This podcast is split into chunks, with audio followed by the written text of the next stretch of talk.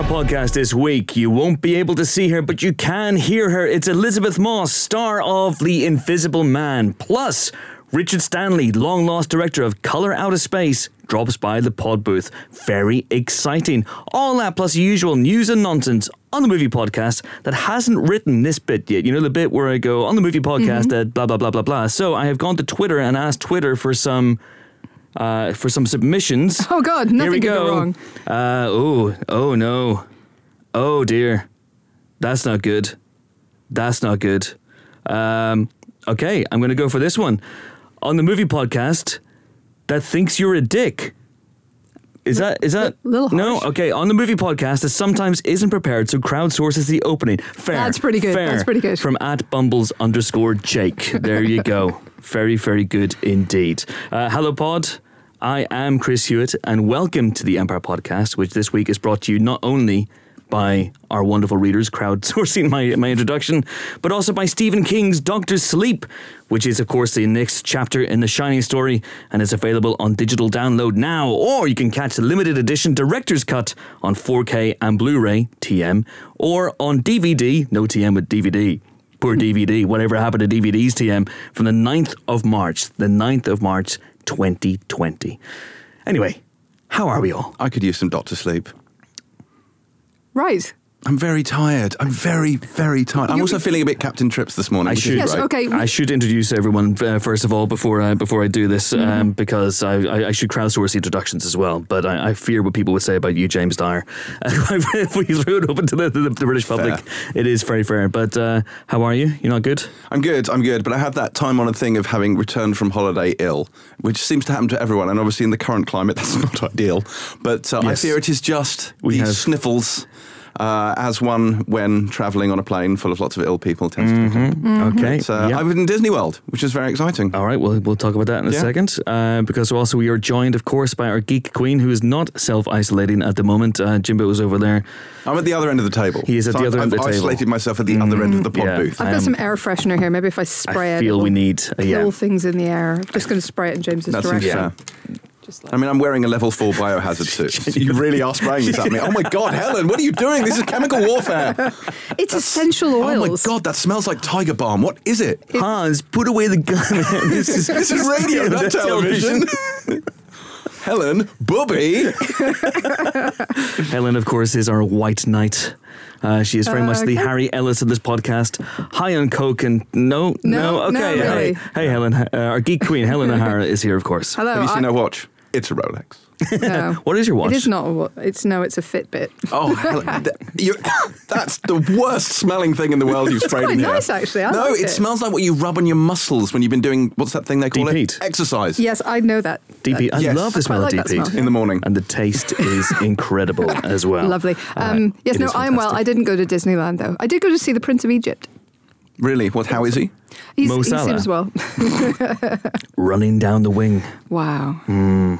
Uh, I meant the new musical. But Ah, that's how, Ah. how is it? Ah. I didn't love it. Well, it's, That- it is uh, based on a rather bad film. No, but it's weird. It's one of those musicals that uses a lot of human beings as scenery, which I always think is kind of cheating. I'm sorry, what? You know, when you have interpretive dance instead of scenery. so instead of a tree, it's have, someone like, with some leaves people on them dancing. No, but like some people with their arms out. That's you know. great. That's literally one of the first things when I studied uh, theatre at university, along with uh, some other stuff, which just to be in no good stead whatsoever. but uh, I, one of the first things you did was Learn to be, a, tree. tree. Yeah, I mean Scarlett Johansson's a great one, but that's not the point. It's just I just feel there aren't a lot of trees because you know desert and such. Yes. but I just I, I just find it a little bit um, alienating. But what's actually weird is how how little religion there is in it for a story from the Bible. And how it makes no sense that Moses is the hero in the story they tell because Moses is terrible, and you have a lot more sympathy with Ramses, the pharaoh, which I think you probably shouldn't, you know, again, biblically speaking. So I just find it very odd. But It's, it's a very strange film to choose to base a musical on. I mean- is this like a, a DreamWorks affiliated in yeah, some it does. way? It has the big song, you know. yeah, So, I mean, the, the songs weren't. They were the songs weren't great. I, I barely remember the film. In Yeah. fairness, but okay, that's that's interesting. Obviously, there's this trend, isn't there, of of musicals being based on movies, but they're usually they're really good movies. There, you know. um, yeah, I mean, look, it's it, it, There are a lot of fans of it. There are a lot of people who love that movie. I have Okay. discovered since talking to people about this. All right. Um, so fair play to them. I I don't love the movie, Uh-huh. And I thought there were some really good bits in this musical, but maybe not quite a whole great musical. I believe Amon said something on the lines of Prince of Egypt is a classic when referring to the film. Well, But he's, that he's that generation. He's that generation. He grew up with it. Hmm. And also, to be fair, like it is one of the very few um, animated films. Somebody pointed this out recently on Twitter. It's one of the very few animated films with people of color in the leading roles who are not transformed into animals at any point. That's a very, very odd Yeah. slice of Venn diagram. When- you've when you there. go- I'm serious though. That would be like a genre on Letterboxd. You go on Letterboxd and sometimes films in which there are people of color who are not turned into animals. No, maybe like- Prince of Egypt and maybe one other movie. There's like all of these other animated films with people of color in the lead roles and they get turned into animals and it's like it's a weird subsection of animation Okay. obviously the princess and the frog being a good example Oh yeah, for yeah. example. but, that, yeah, it's based on a f- yeah fairly famous story in which someone's turned into a frog, Sure. right? So if you change that, I mean, you'd have to call it something else for a you start. could call this well no but in fairness the prince is only turned into a frog in the story uh, okay. whereas spoiler for the princess and the frog both of them are turned into frogs Ah, in this story Again, I'm not that familiar with the movie. Is I'm there, waiting is for the Broadway amphibious musical. action? Is that what you're saying? do you know what that's the, my other big issue with the prince of egypt there wasn't a plague of frogs Wow. I was like, if what is even the point of me being here if there isn't going to be a plague of frogs? The Magnolia musical down the road took all the frogs. I'm afraid. Oh my Can you god! imagine a Magnolia Can you musical? Imagine a Magnolia musical. Respect the cock I would- and tame. Okay. the- Uh, yeah, Okay. anyway, anyway, anyway, moving hastily on, hastily What on. was the I best just- ride in Disneyland? Yes, you were. Where Disney were you? World, Helen. Disney Disney, World. World. I w- I'd go big or go home. So yeah, went to went to the mothership in Florida, and uh, it was very exciting. I did course. Universal, obviously, as well, which Sure. has the Harry Potter stuff. Brilliant. And if Harry you're a, Potter. Harry Potter, and if you're a Potter stan, that's very exciting. The best ride at Universal is Hagrid's Wild Ride or whatever it's called. Isn't the there a Hagrid stand one. in Harry Potter? Stan. Is there a stan? There's a Neville. I don't think there's a Stan. on the bus? On the bus. what the bus the night bus. stand. Oh yeah, yeah. Yeah. He's a bit. He's a bit dodge. I had a mm. conversation with the shrunken head on the night bus, genuinely at Universal. There's a guy who operates it, and I think he hides underneath the counter and just talks to it, and it just throws insults at you quite pointedly. I think it made a comment about my lack of hair. I don't Wow. He's not really one to talk. He's He- strung up by his. But anyway, Well, yeah. um, but when I went to Disney, so the the whole big thing is the obviously Galaxy's Edge is why you go. Sure, That's obviously obviously. why I went. And uh, they have the new Rise of Skywalker ride, I think, which started launched. I want to say last year. It's Okay. quite a new one, and that's the one where it's quite hard to get places on it. So you have to turn up at the park open. You have to have your little app out, and you have to be like spamming the button to get in the queue. And within three minutes, all the spots are gone.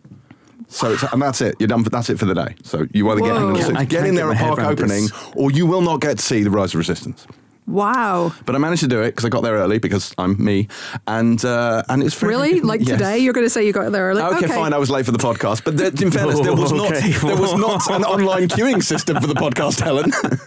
So Jimbo, are, are the rides of Skywalker better than the Rise of Skywalker? Um, That's very good. That's very good, Hey. and that's a, a big yes. Um, no, it's, it's actually what I would suggest if anyone's going to do this, don't read anything about it because I did deliberately didn't. Or listen to a man Or banging listen- on no, about no, it I'm not going to talk about the Okay. like the mechanic because the mechanics of the ride. It's really surprising because it's more of like it's not like sit in a roller coaster or watch a bit of footage. It's like an interactive experience, Right. Which involves, without spoilers, you taking off to go somewhere and then being captured by the First Order, and then it all becomes quite exciting from there. no. What? Without spoilers, No, and then that's the setup. That's the setup. That's all you need to know. That is a Without setup. spoilers, it's a sled. Without spoilers, Without you can go. spoilers. Yeah, it's a sled. Thanos Uh, gets clicks his fingers. Whoa! What? Okay, hang on. Is this an Avengers Endgame spoiler special? It was we a should bit talk like, about the oh portals. God, I'd love an Avengers Endgame ride. The only downside is like in Disney World, like the up and downy ride, which is the technical name for it, which Is is that the Up and Robert Downey jump? That's the one. Up and Robert Downey ride. which has been rebranded Guardians of the Galaxy in LA, is still Twilight Zone in Florida, which is a real shame because it's brilliant in LA because it's Guardians, but it's Twilight Zone in, in, in Florida still. Oh my Why are you god, Twilight? Zone hater. Why is he putting that face? It's just the Twilight Zone scares me, man. Yeah. It, Yeah. Well, the ride's really scary because it's an up and downy ride. Mm. Uh, so it flies. I up, did that flies one. down. Yeah, Yeah, it's it's full on, isn't it? Yeah. It's a technical term. An up and downy ride. downy, Yes, you know, it goes up and absolutely. The Imagineers are going, this is an up and downy ride. That's a twisty turny ride. That's a backy uppy ride. Yeah. What? What? Yeah. Do you know what? Genuinely, These I can things. do uppy downy rides and I can uh-huh. do like roller coastery all over Yeah. the place rides. Uh-huh. Put me on one spinny ride, I'm Oh, done spinny for the day. See, I can do up and downy rides. What I can't do is just downy rides. You know the ones where they go. I'm Just, not, not just where Robert Downey turns Jr. up and going, insults. Hello, Barry. yeah, Doctor Dolittle. Um, no, it's the ones when they go up and then they stop at the top and then they wait. And Yeah, then they yeah, wait. yes. yeah. And then they drop. I can't do those, but when they're flying up and down. Oblivion? There's one at Thought Park Alton I Towers. hate Yeah. called like Yeah. the Detonator or something. It says literally goes, don't look down. I have a like- massive, as you know, it's- I have yeah, a massive yeah. and crippling fear of heights. And yeah, I love that shit because you're you're Yeah. you're strapped in. The most terrifying ride I've ever been on was at Blackpool Pleasure Beach when I went years and years and years ago, and um, I went on this ride. It, I think it was called the PlayStation at the time. I don't know what it's called now, but it's basically a vertical ride, and it seats 16 people, and you sit on the ride and uh, and they pull the, the armrest down around you, and then they, they clip on you. You're sitting on a little perch, and they clip the they clip the little belt between your legs as well. And I seen it. I knew what was going to happen, but it's still nothing prepares you for the fact that suddenly no. you're shot 200 feet into the air, all of a sudden, just straight up, vertically straight up at the speed of light, as far as I can tell, and. Uh, and it's terrifying. And what's more terrifying is at a certain point at the top, you stop so quickly you go zero G. Zero Just G, for a those second. are the Yeah, yeah, best yeah, Just for a bits. second. I love those bits. And all is holding you, in theory, in your head, Is a bit of string. is a bit of string between you and certain death as the Mm. majesty of Blackpool unfolds in the in the in the distance. And uh, I was terrified. I was so terrified. I was worried about pooing myself. Uh, but then you know you would drop down again. And anyway, it's a whole thing. Well, Wow. There's nothing quite that terrifying on Rise of Resistance, mm. but I will say, like as you will know, like when we after seeing Rise of Skywalker, let's shall, shall we say the shine? Someone went off the galaxy far, far away from me for a while. I will Oh, say, the shine, as uh, seen, of course, in Stephen King's Doctor Sleep. indeed, Hey. Sponsor of this week's podcast. very good, oh, excellent, seamless bit of, tie. bit of Synergy. extra added value for you there. Well done, sponsors. That'd be an extra, an extra ten grand for us. Thanks. Just leave it in a Ferrari. But but this genuinely, I was a bit like this. This this made me feel feel the force a bit again, which was good. Oh, that's good. That Yay. said, that That's good. said, that said, and genuinely, the one thing I've never done, and what this also kind of reinvigorated for me is, as I think, I don't think I'm alone in saying there's a little bit of, if not apathy, a little bit of consternation about the 57 Avatar sequels that we'll be getting in the next few years. And I've been a bit like, I always liked Avatar, and I've always defended it, and I was, but I'm a bit like, yeah, okay, sure, you know, why not? But I did the Avatar ride here, which has been around for ages. I've never done it, and oh my fucking god, it's incredible, and that has made me properly excited for Avatar 2. Like properly excited. Why? Is for it, does it set up Avatar 2, Well, no, 3, 4, 5, 6, 7, 8, 9, there 10? are one- so it's a banshee ride. You're on a banshee, like you, so you strap into the avatar machine, and it's like a simulator. So it gets a Do you have to huge, plug big any screen. bits into uh, some, a tree? They or don't let you anything? talk about that, Chris. Um, it was very uncomfortable. It was chafing. But uh, but yeah, you're on this banshee, and you're flying around. The music's playing, and you just water spraying on you. It is water, and uh, and you know. But there is a bit where you see the little the little horsey things. I'm sure they have proper Na'vi names. oh Little- my God, you don't remember anymore. You were little- Avatar guy and I you know, don't I've remember. forgotten everything. No, not the dire horses. I mean the water, the little, the things that are going to be in Avatar 2 that they ride the little seahorses. Oh, nobody, nobody okay. cares. Yeah, I, I'm sure I knew their name, but I don't now. But you saw them, so that's probably the only time to Avatar 2. But it's, I mean, it's pretty incredible. And was uh, Sam Worthington at the ride? Tearing your, tearing your yes, tickets? yes, indeed.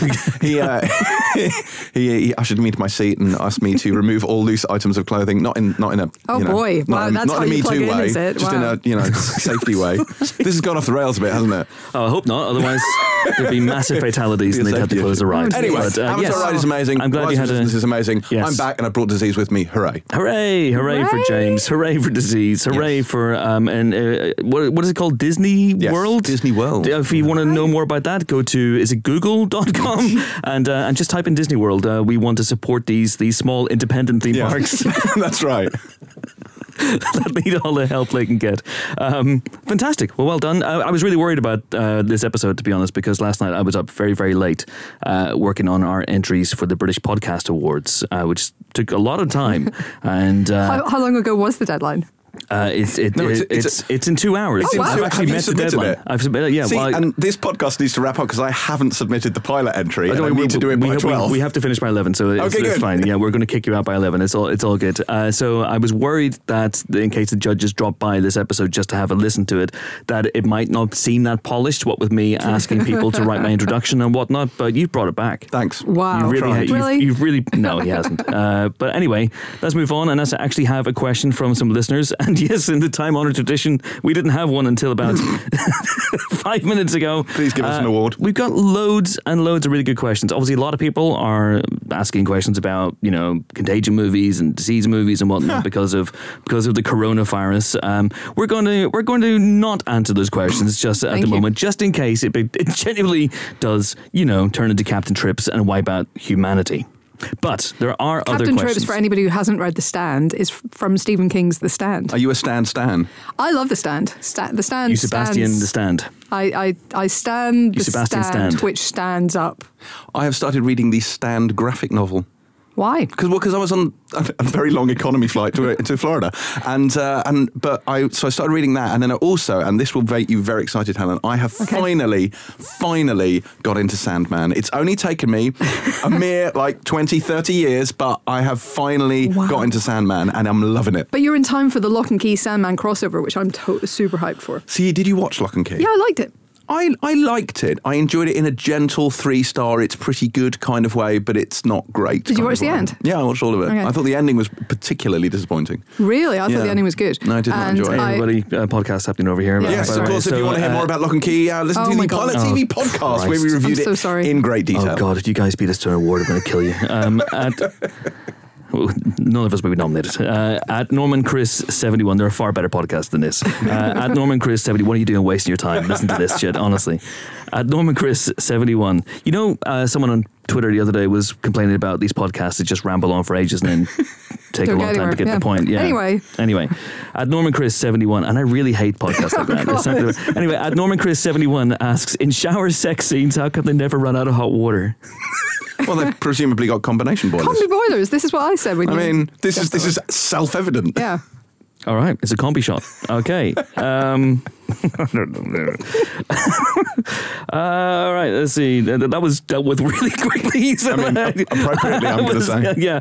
Uh, okay, here's a good one. This is actually a bit of more of a, a reflective question. If you're listening, British Podcast Awards judges, then this is going to show a more reflective side of the Empire Podcast, a more serious Wow. side of the Empire Podcast as First well. time for everything. This comes from at Baxter2512.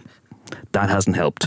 Uh, but Rebecca is her name. She asks, Why is it that whenever you watch a movie back, no matter how many times, you always see something new?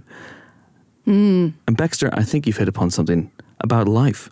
When you look back on your memories, you always hit, hit upon something new as well, don't you? That's so deep. I think we've podcast judges. all learned something here today, Chris, and dare I say it, grown as human beings. I think that, That- was worth an, uh, that does award. get into Feels quantum. award worthy. It does get into quantum theory, doesn't it? That you can't both, you can't know what something is and where it is at the same time, right?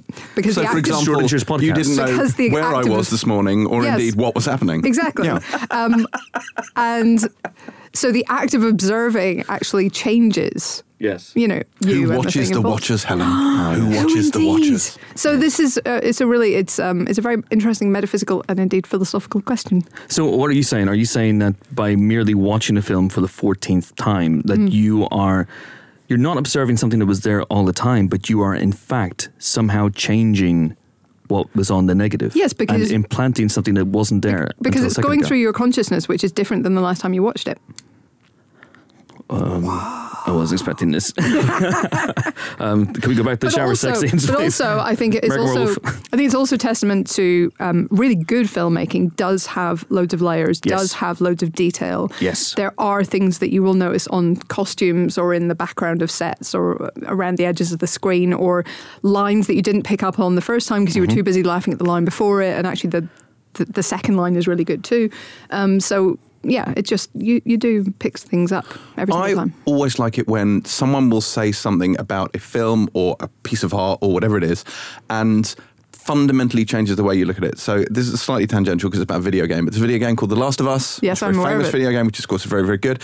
But the two the, the main voice actors for it did a kind of playthrough of the game, and they talked about it. And the very very last episode, one of them said because a main a main character has her sort of fate sort of play out towards the end. And his Oh, yeah. whole, whole his whole thing was, what if she knew all along that that's what was going to happen to her?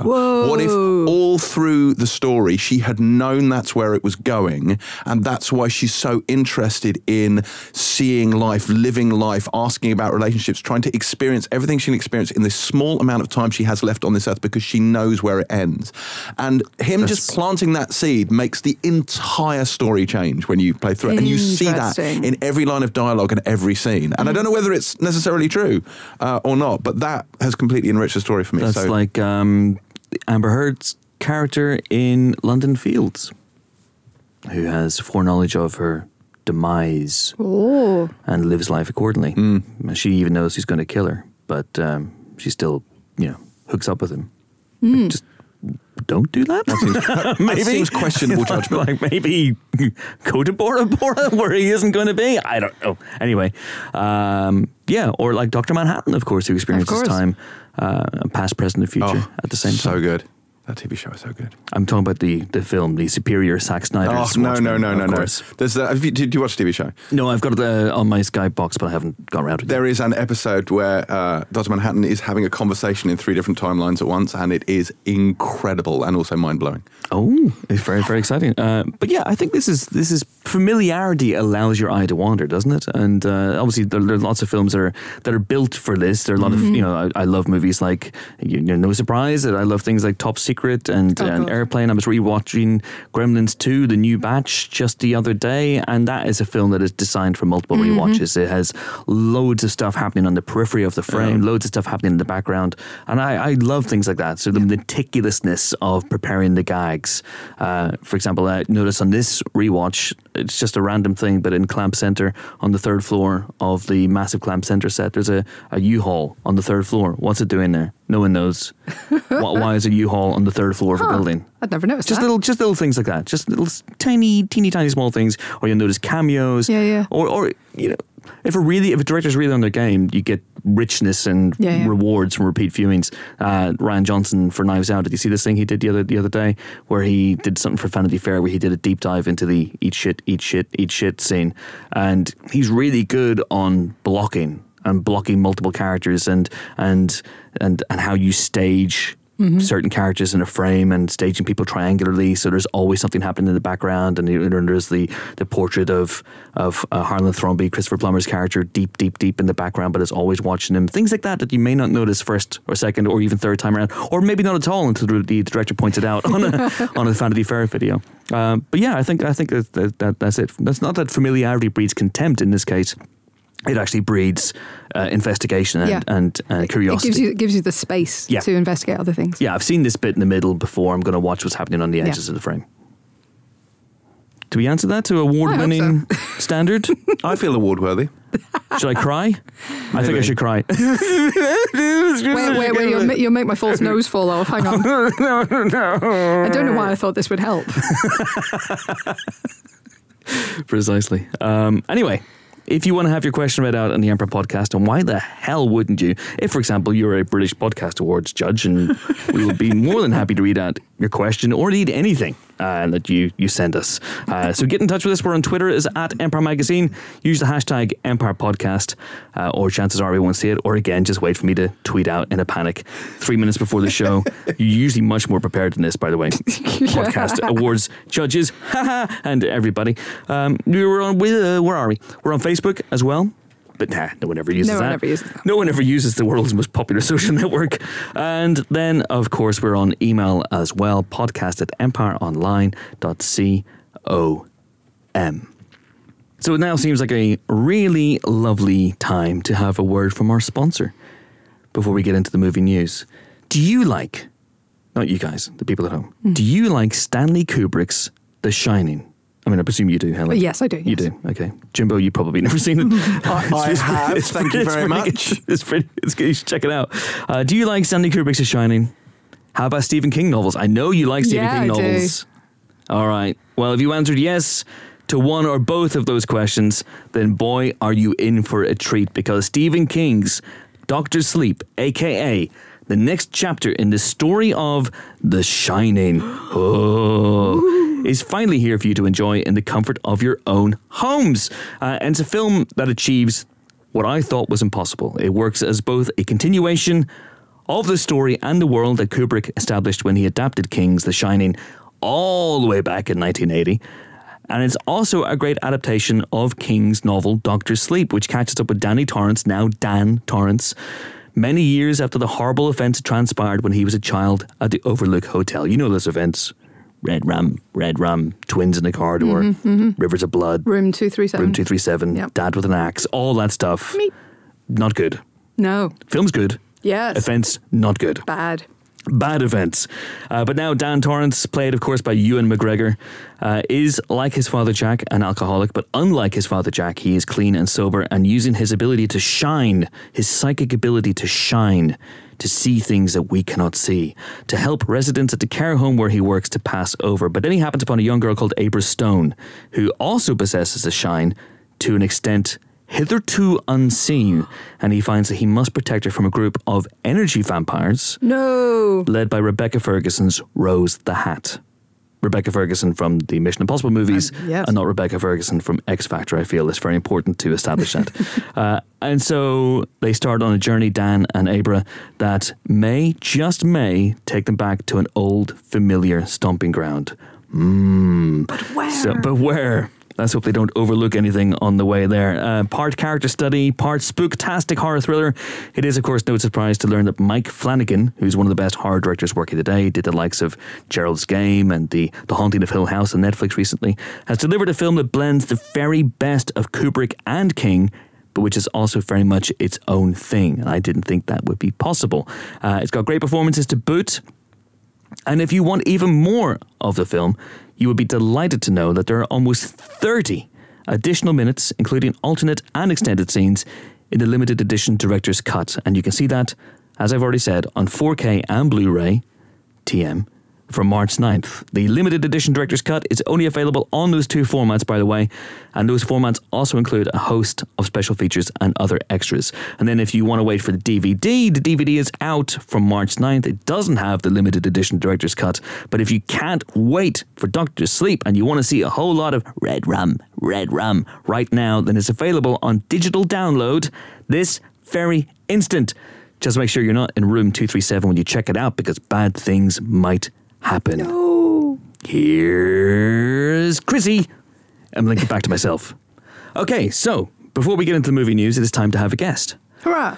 I don't know how this has gone because it hasn't happened yet. Brilliant. Unlike Dr. Manhattan, I can't see the past, present, and future simultaneously, so I don't know whether this interview with Richard Stanley, who is the director of this week's Nick Cage Gonzo Whackfest, Color Out of Space, an adaptation of the H.P. Lovecraft story.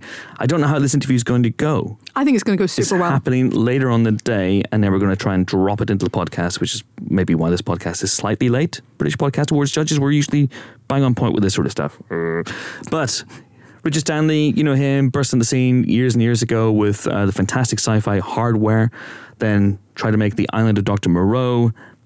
Interesting story behind that, of course. Fascinating story. Amazing documentary about that. If you haven't seen it, do check it out. And he's been off the radar a little bit, but he's back, back, back now. Finally, great to see him with Color Out of Space.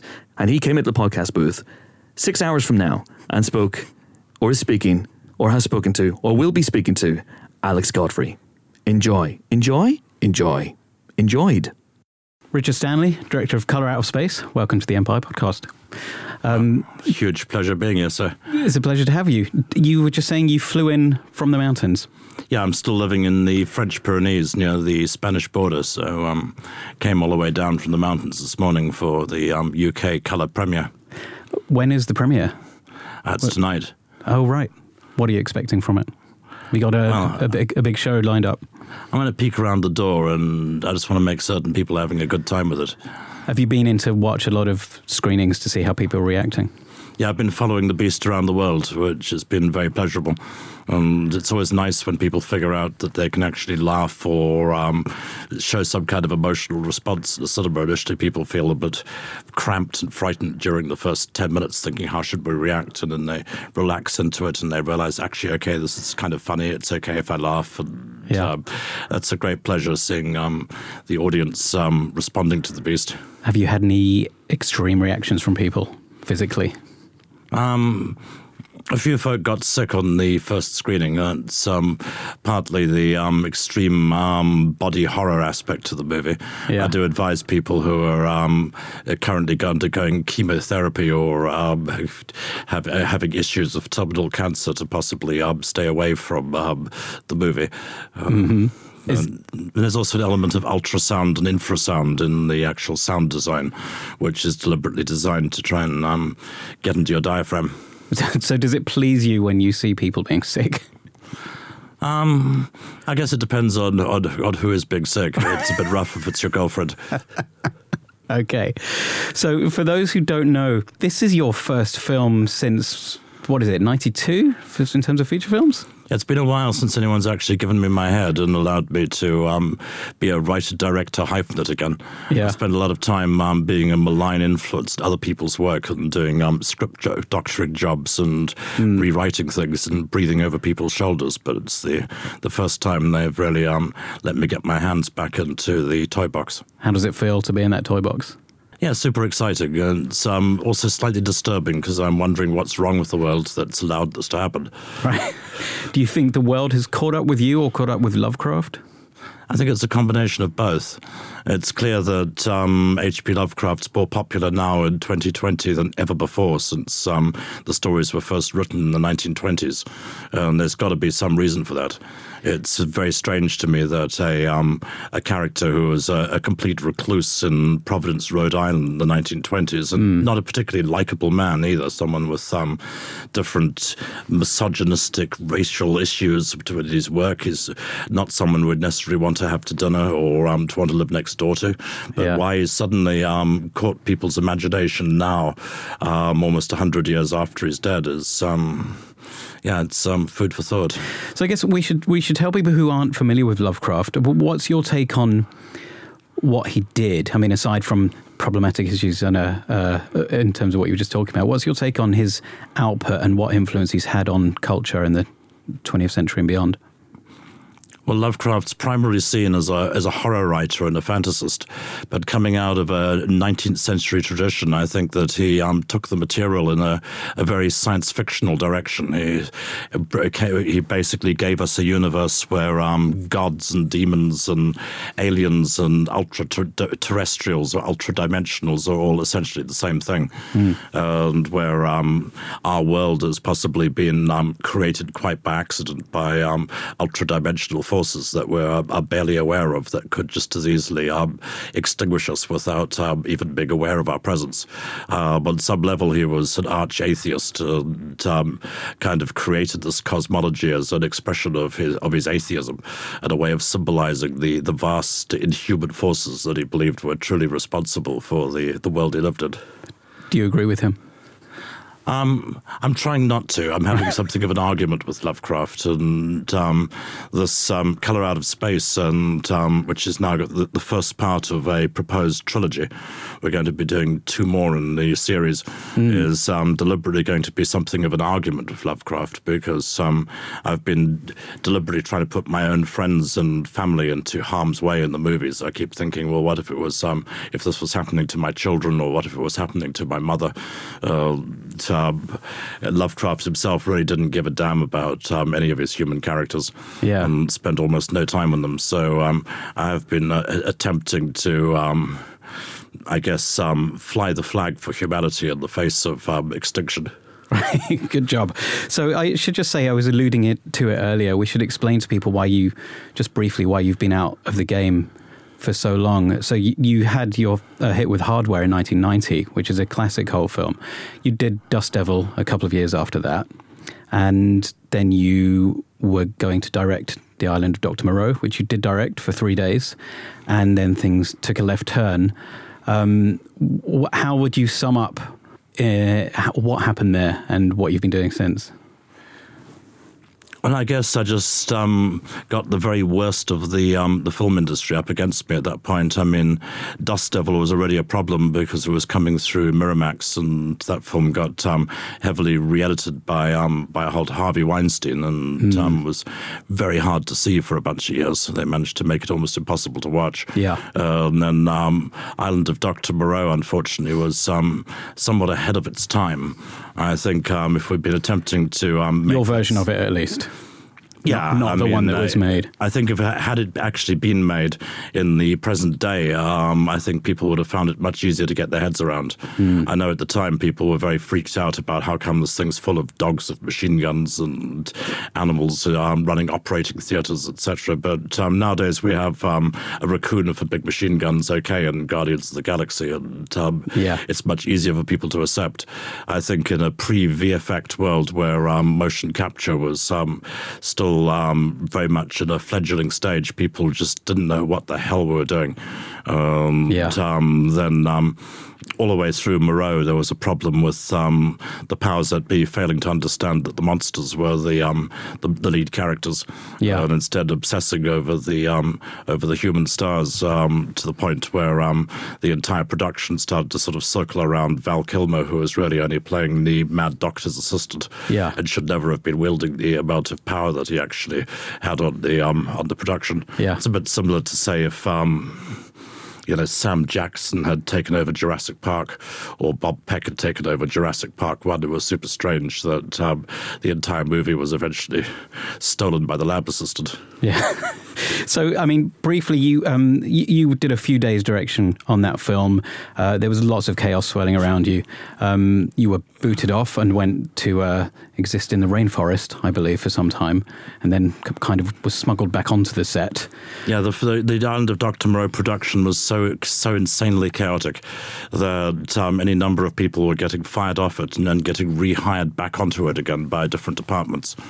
So um, uh, after I'd ended up in the rainforest, I was um, basically um, pulled out of the forest by a bunch of extras um, who were playing Beast People on the movie, which had been um, rebooted. It was about um, three months after the um, the main extra guy who found me, Lewis, had uh, started on art department, had gotten into a fist fight in art department, been fired off art department, been hired back on as a driver, Right. had been driving Fairuza Balk when Fairuza tried to escape from the production and asked him to drive her to Sydney, which was on the opposite side of the continent, Right. which he did. And then he got fired for that. And then he managed to get rehired as a beast person. And he said, Well, tell you what, mate, just put on the dog mask and come back on and get rehired. No one will notice. Which um, is exactly uh, what I did. Are you in the film? yeah, I am in the film. I play a, a, a sort of melting, blurred bulldog that's um, kind of capering around in the background. Perfect. So basically, so that was what, 94, 95? It's been a long time. Um, how long has this been bubbling up, Color Out of Space? I mean, you've been a Lovecraft, a Lovecraft fan almost your entire life. Is that right? Yeah, I, I got Lovecraft very early. I got indoctrinated into his world as a sort of seven or eight year old by my mother, Yeah. who was a, a big, big fan. And um, I was probably graduated onto the role playing games and um, comic books by the time I was 12 or 13. And being a precocious kid, had a, um, a strong um, working knowledge of the Cthulhu mythos and had been collecting Necronomicons all my life. Right. And um, at some point after Dr. Moreau, when um, there was no real reason to do any more work, I, uh, New Line Cinema had to pay me very handsomely to um, get me to shut up and go away. I had to sign a non-disclosure um, deal just to, and promise never to say anything about what happened. But in return, they um, paid me sufficiently well that I didn't need to work again. So um, that gave me the opportunity to um, simply go off and um, pursue my own interests. And um, if I can't um, write and direct um, sci-fi horror movies, then I might as well live in one. Right. So I ended up um, living in the single most Lovecraftian place I could possibly find in the um, in the French Pyrenees. Yeah. which was a um, a small village that had been cut off from the outside world for about seven centuries. And, um, where the first tar road into the valley had been cut in the 1960s, and the whole place was still, yeah, existing in um, some previous time period. So I, I yeah, moved in there and um, made it my home. And then various visitors started remarking that this is just like an H.P. Lovecraft movie, and why don't you um, shoot um, the Dunwich Horror or something which could um, use this location? Yeah. So um, I initially put together a short film, um, a short called The Mother of Toads. Right. I made a crapeau that became um, the opening segment in an anthology um, named The Theatre Bizarre that came out a few years ago. Um, it was the backers of the Theatre Bizarre who liked what I did with Mother of Toads and Yeah. said, hey, you should um, write a feature length one, one that's set at a similar location and which um, goes after the Lovecraft story. So I sat down and started drafting Colour Out of Space. And so I, I, I can't. I have to ask. Um, apparently, Mother of Toads was scripted by a Ouija board. Uh, what is the truth there?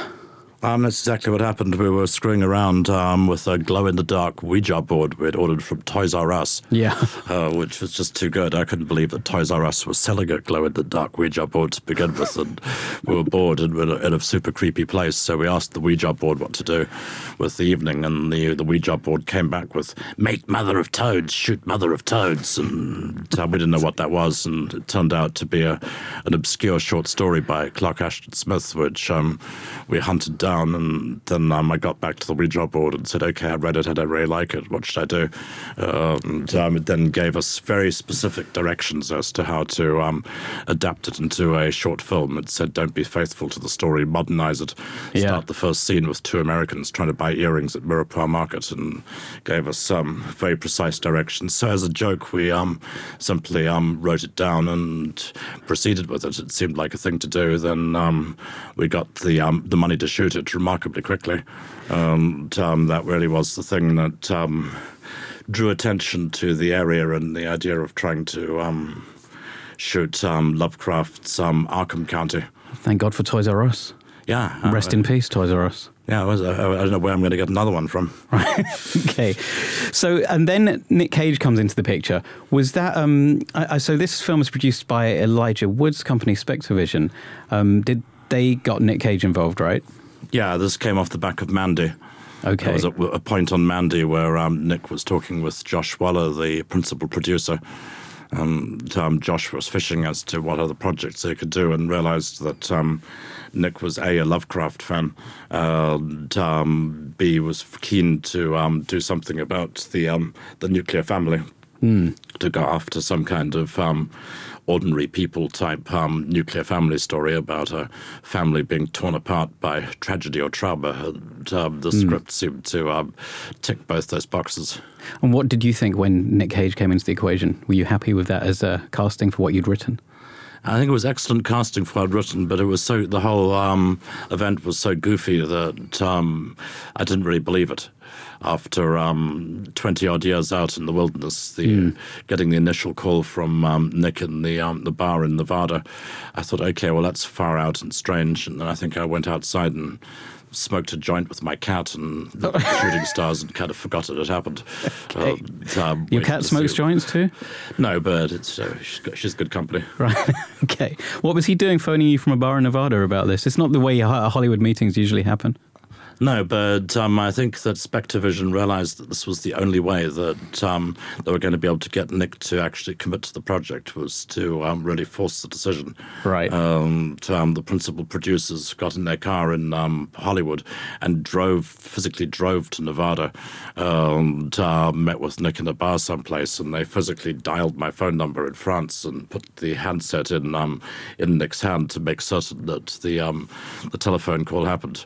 What did he say to you? Uh, he mostly talked about how much he wanted to, uh, there to be a pink mantis in the movie, Right. which only added to the level of surrealism. And the, the, the first two phone conversations we had were both almost exclusively about the Dayglow pink mantis. right. Um, this is because we'd used a lot of thermal images of um, of dayglow animals and heat, um, th- um, sort of heat vision images of flora and fauna in the lookbook. Yeah. And Nick had fixated on this one um, hot pink mantis image from the lookbook, which um, he insisted had to be in the movie. And um, after the first two phone calls, the producers came round and I, I, wrote a, um, a hot pink mantis into the movie in order to um, make certain that box was ticked. So that's what it takes to get Nick Cage in your film. Take note. Yep, that was super strange. I, I've still no idea what it was about the mantis. I mean, I suspect it had some kind of um, talismanic quality, or that it was a, a lucky symbol to, to him or to uh, or to one of his friends. Right. it's, would you say he was a kindred spirit? Um, definitely, I think that when it came to the uh, to actually doing the work, uh, Nick's got a very um, sort of morbid, uh, uh, apocalyptic sense of um, black comedy, which I think is very very similar to my own. And um, underneath it all, I've, I, the whole movie for me, like everything I do, is a, a kind of hellish um, black comedy. Have you got a common interest? Did you and him discuss things that you were both into, Yeah, um, apart from um, Pink Mantis? Um, Nick Nick certainly um, got a um, a long career ahead of him in the um, in the genre. If this is a path that he um, chooses to go down, I'm very happy that he's stepping away from um, his traditional action hero um, romantic leading parts and is leading more heavily into um, crazed character work, because I think there's he he has something of. Um, of an old-fashioned genre star about him. I think Nick could be Vincent Price if he um, keeps going down this way. There's also aspects of um, Klaus Kinski and, uh, and and Brando in terms of the way that um, you, you just can't quite see where he's going with, um, which I think keeps um, scenes lively. I can never really tell um, e- e- exactly where a sequence is going to go when Nick Cage is in the um, the lead. And, um, given that he's making about three or four movies a year at the moment, I think we're going to be um, seeing a lot more of these over the um, the next few seasons. Well, he's incredible, and he's incredible in this film. I'm really glad you two have worked together. Mm, I mean, um, Nick's got a lot of ambitions. I know he wants to play Captain Nemo and would love to do a 20,000 Leagues Under the Sea reboot. And he'd also really love to reboot Reanimator. Nick's um, got a, a great desire to be Herbert West Reanimator. I'm just putting this out there in case anyone's listening. All right, they are. All right, well, we're going to have to wrap up, but thank you very much. That was fantastic, and congratulations on such a great film. I'm glad it's doing so well. Oh, thank you, sir. All right. It's a joy being here. All right, so that was, is, will be Richard Stanley, and now it's time to talk about movie news. And thankfully, there is no movie news really to get into. There is Absolutely such nothing. a big story, though. Chris Evans is playing the dentist. How do you lead with this? Little Shop of Horrors. I mean, nothing more important has happened this week. Nothing more important. All this right. is like this is like amazing. This is a chance for him to combine all of that Knives Out energy with all of that Scott Pilgrim energy, and then sing. I'm so here for it. Is you know, basically Lucas Lee the musical. Lucas Lee, the musical, Little Shop of Horrors, is my favorite musical ever, Uh-huh. and uh, I'm very much here for this. Have you? Uh, I rewatched Little Shop of Horrors the other day. Um, my wife had never seen it. And. What? Yeah, she, uh, she Chris. she thinks she may have seen bits were familiar to her. as She was watching it, but Mm-hmm. we rented it on um, a popular rental service. Others are Um, available. Others are available. I haven't named it, so know, but but- others others are available.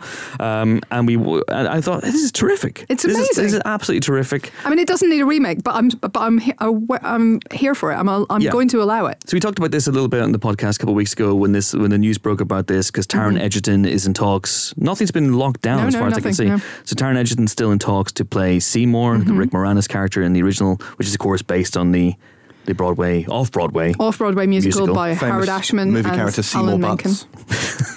Seymour Krelborn. Ah, yes, actually. Um, Uh, so I think Taron Egerton's great casting, and they were Yeah. talking about Scarlett Johansson as Yeah, his girl, as Audrey. oh, girl- girlfriend Audrey. But now hearing Lady Gaga maybe in the mix. Lady Gaga. Lady Gaga. That, She's apparently in Dune, if uh, yesterday's uh, uh, music video is to be believed. Today's music video, in fact. Is it today? Yeah. Oh, I saw the teaser for it yesterday and I was like, wow, Dune has taken a whole left turn that I didn't see coming. Yeah, she Fair has. play Uh, that's Yeah. full Gaga in Yeah. that in that video. is properly gaga. Um, so I think having rewatched it, you know, obviously you know the Mm. character better than, than I do, but the character of Audrey, I think Gaga may be a better fit. I actually, uh, I'm inclined to agree with you. Yeah, I think, I and think she is. what a voice!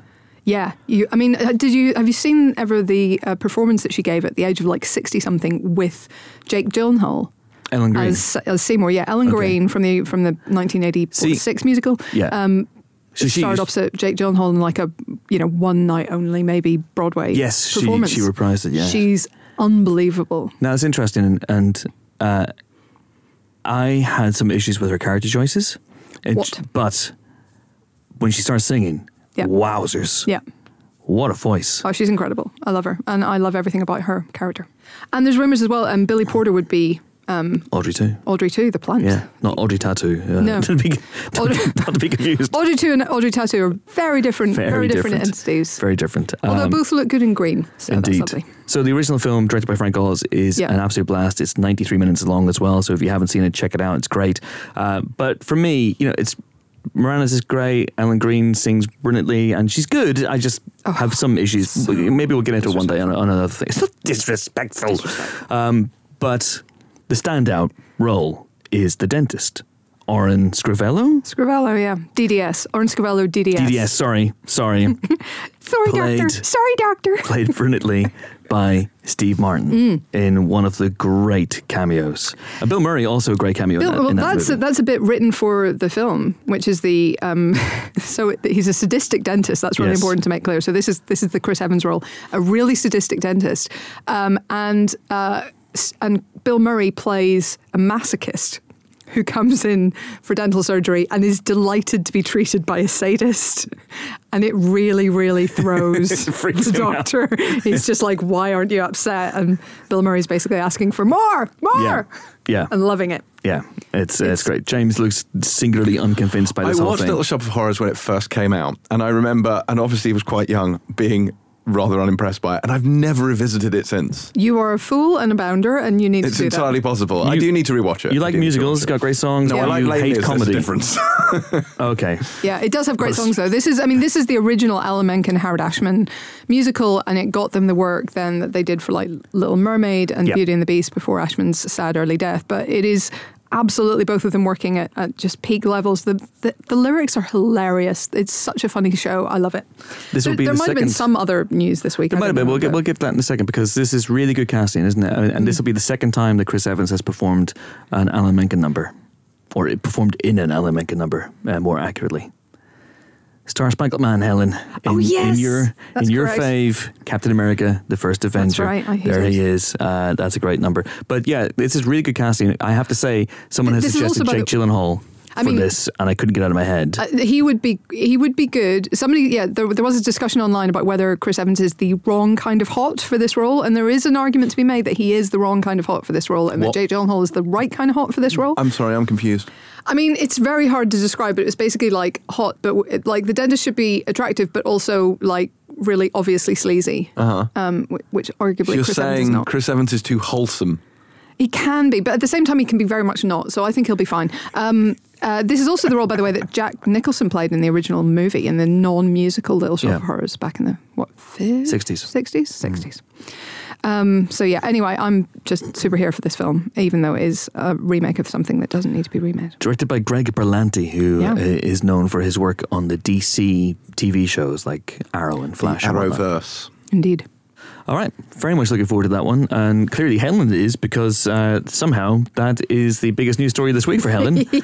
Not Steven Spielberg leaving Indiana Jones 5 and entrusting it to possibly James Mangold. Oh, no, no, no, no. Chris Evans playing a dentist and singing. That's the big one. That's also. I mean, this is also news. I guess. I guess it's news. Guess. So, yes, unless you've been buried under a giant rolling boulder uh, this week, then you may have missed the news that Steven Spielberg, for it is he, the director of all three Indiana Jones movies, uh, has decided to not direct Indiana Jones 5, despite the fact that we believe it's just a few months away from starting up. That's certainly what Harrison Ford's been saying in interviews, uh, although his, his accounts have been contradicting themselves. Um, so, if you believe Harrison Ford, they may be two or three months away from starting this thing with a release date of next year in mind. And Steven Spielberg has this week, it seems, again, nothing's been officially confirmed, hmm. but has decided to not direct this movie and bring in some new blood. And so they've asked James Mangold, and James Mangold is currently in talks to direct Indiana Jones hmm. 5, which we talked about last week. Yeah. And we were all slightly skeptical about Yeah. the, the film. I mean, yeah, I, I remain skeptical about whether we need another Indiana Jones movie a at one. all, a fourth one at all. um, and you know me, I absolutely adore Spielberg, and I, I, I think we came down on the in, in Spielberg we trust position. Um, You but, did. but he, well, but he does remain aboard as a producer, so perhaps we still have to do that. Um, I mean, I also think very, very highly of James Mangold. I mean, obviously we, we've spoken to him a lot on this podcast, but I, I think he's a really, really classic filmmaker. I think he has, um, you know, not to say he doesn't have his own style and his own preoccupations, because he does, but he can turn his hand to multiple genres. He has that ease, he has that fluency. Um, he's just a real, I think, expert filmmaker. So if you're going to hand over to someone, it makes sense that he would be that guy. Um, I, I just, you know, my only real concern is. Do we need another Indiana Jones movie? And and is is it really an Indiana Jones movie without Spielberg actually That's- in the director's that's chair? the thing. Because obviously he's handed over stuff before. I mean, he didn't Yeah. direct any. Well, he directed the Lost World Jurassic Park, but since then he hasn't directed any of the Jurassic Mm. Park movies or the or the sequels. So he, but it's interesting. Why is he doing this? Uh, I, you know, we shouldn't speculate, obviously, on the reasons. Uh, maybe he's busy. Well, I'm about to. maybe he's busy with West Side Story. But this is a man who made Jurassic Park and Schindler's List pretty much at the same time. And then obviously Amistad and The Lost World Jurassic Park, less of an achievement, possibly. Hey. But hey, come on. Maybe he's got too much in his dance card. Maybe he does want to hand it over to some new blood. It is an Uh, odd thing if your dance card is over full to be this to be the thing to set aside. Because it feels like, Is He's, it? if he's talked about this for a while, hasn't he? He's been talking about this for years. yeah, but it's like, it feels like, why do this if it's not a passion project? You know, if it's not a passion project, if you're not so committed that you must do it, why do it at all? Because it is, on paper at least, an unnecessary film. And yes, you could argue that it would be nice to send off indie properly. That the fourth one we don't talk about, for that to be the sort of the final installment in the Indiana Jones saga, it would be a shame. So I like the idea of maybe sending him out on a high and doing something that maybe Yeah. makes us, you know, something on Last Crusade level would be perfect. But Yeah, the last, the last one. the, the Yeah. last last crusade. Um, but if if he is going to set aside, if he's saying, well, you know, I've got a lot on my plate, this is the one I'm going to let go. Don't do it. But then maybe it's not his choice to do it or not. Very true. I imagine when Lucasfilm was sold to Disney, part of Yeah. that was there can be more Indiana Jones. They were like, yes, we will make more Indiana Jones. So absolutely, it may entirely be not his decision. But they have said for a long, long time, I think even Harrison Ford said it, no one else is going to play Indiana Jones other than me. Hmm. But I'm almost at the point now where I'm going, at some point they're going to revoke that. At some point, there's going to be an Indiana Jones who's not Harrison Ford. Maybe it should be now? maybe? I, I'm I, I, I'm kind of with you in this. I, if, if, if, if Spielberg's walking away from this, I don't know. Like how how how quickly can Mangold come in? How much influence can he have? He's been in this situation before. Of course, he took over the Wolverine at fairly short mm-hmm. notice from Darren Aronofsky and put his stamp on it. But then it was the next one after that, of course, Logan. That was really the, the James Mangold film. I don't know. I'm, What if this I'm is the torn on Logan version of Indiana Jones? Uh, remember, we said that in last week's podcast. Someone pointed out that I, I went, "They're not going to Logan Indiana Jones five, and then they hire the director of Logan. Yeah. But the thing about Jim Mangold is that he doesn't make the same movie twice. No, he does not. So it- it- Logan is hugely different to the Wolverine, even though it's playing with the same character. But he doesn't really do the same film twice. So I can't imagine that they would bring him on. That he would agree No. to Loganify Indiana Jones. But you know, I don't know. A really elegant death march might be a nice billion dollar grossing elegant death march might be the way to go for for the character. I don't know. I just I I'm always happy to see Harrison Ford. I'm always happy to see him mm-hmm. playing one of his iconic characters. I think Jim Mangold's one of the best directors around. So in theory, this should be fine.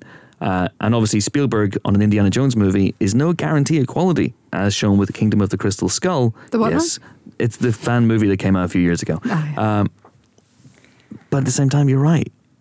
Does Jim Mangold, for all his great strengths as a mm. director, does he have the visual acuity that Steven Spielberg has? You know, is is he a director who could do something like the transition from the Paramount logo to the, the mountain at the beginning of Raiders, or the transition to the gopher at the beginning of? Okay, maybe not that one, but there's loads of great shots in the Raiders movies. And it, Spielberg has a visual imagination that is pretty much unlike any director in in history of cinema. And if you're going to someone else, you're not going to get that, right? I mean, let's hope. But yeah. So we've gone from a we've gone from a movie that might once have had Lucas and Spielberg and Harrison Ford involved and would have felt really like the gang's all back together again. Now it's going to be just Harrison Ford. I'm also worried he's going to look around and go, "Where's my mates? Mm-hmm. Where are my oh. pals?" Oh, a little image of a little lonely Harrison Ford all on his own. A single tear rolling down his double A single cheek. man tear. Ah. But yes, Every day's Christmas Eve. Every day's Christmas Eve, and we got to hope for the best. Absolutely. Indiana Jones, man, come on. Indiana Jones. Um, so good news, guys. I am very much hoping Mm-hmm. that I'm going to get on set of Snake Eyes, starring Henry Golding. So let me just take a look here at some uh, more news stories. Oh, Snake Eyes, starring Henry Golding, has wrapped production. right, well that's that's that done. Um, no Time to Die is said to be the longest James Bond ever. Now this has not been confirmed Oh, yet. Goody. It's going to be two hours and 43 minutes long, Helen, apparently. Yeah, yeah. 163 minutes. I mean, I think I'm on record on Twitter as saying, unless Cap turns up with his beard, that's too long. Mm. There is It- no. It did give rise to one of my favourite tweets of the week, which is, "You expect me to talk? No, Mr. Bond, I expect you to sit there for 147 minutes." So, And what was your favourite tweet of the week? very good. Oh, was that, was that it? Yes. Oh, wow. It made me laugh. Okay. Maybe it made me laugh more than it should, but it did. so credit to whoever came up with that, but for me, not from Chris.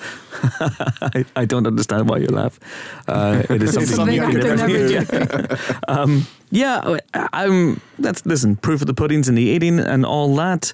Uh, movies should be as long as they need to be. I like long films. I'm happy it's long. I will enjoy its longness. Don't you think that, that As the actress said to the bishop. most Bond films, as I know, having done uh, a Bo- Bondathon back in 2006, most Bond films clocking around the two-hour mark. Yeah. So this is not It's quite a lot longer than two hours. But if they're trying to wrap everything up, if they're trying to give Craig a, a, a farewell and a bit of a send off, and then you know they're going to give Leonard Rossiter his as well, and they're going to give you know Ben Whishaw, Money Penny, Naomie Harris. And They're going to give Ben Whishaw money penny. They're going to give Ben Whishaw Money Penny. I know it's controversial. Wow. Uh, you know it's maybe reductive, but uh, there you go. I'm not sure he'd want to. No, I don't think so. But uh, they're, they're going to give uh, all these characters send offs and, and arcs, and so maybe maybe it's like Lord of the Rings. Maybe yeah. the ending's Yeah. like twenty five minutes long, just people saying goodbye to Bond. I mean, look, it, it could be great. It could be a great movie. Um, let's hope. Let's hope Helen is very, very in the tank for this movie. you can tell. So in the tank. But yeah, you can tell it's a long film because every time your lead character introduces himself, it takes 10 minutes. Name's Bond, James Bond. And that, With a J. yeah, with a And J. B. You know, you're writing that down. Bond, B O N D, James, J A M. James is unimpressed. Anyway, anything else in movie news before There, we wrap it up? there may be some Star Wars news. What? Yeah. What is there? it? Did you cover the JD Dillard news last week? No, because it hadn't broken before we. Well, JD Dillard may be directing a Star Wars movie. Excellent. I have two questions. Yes. Who is JD Dillard?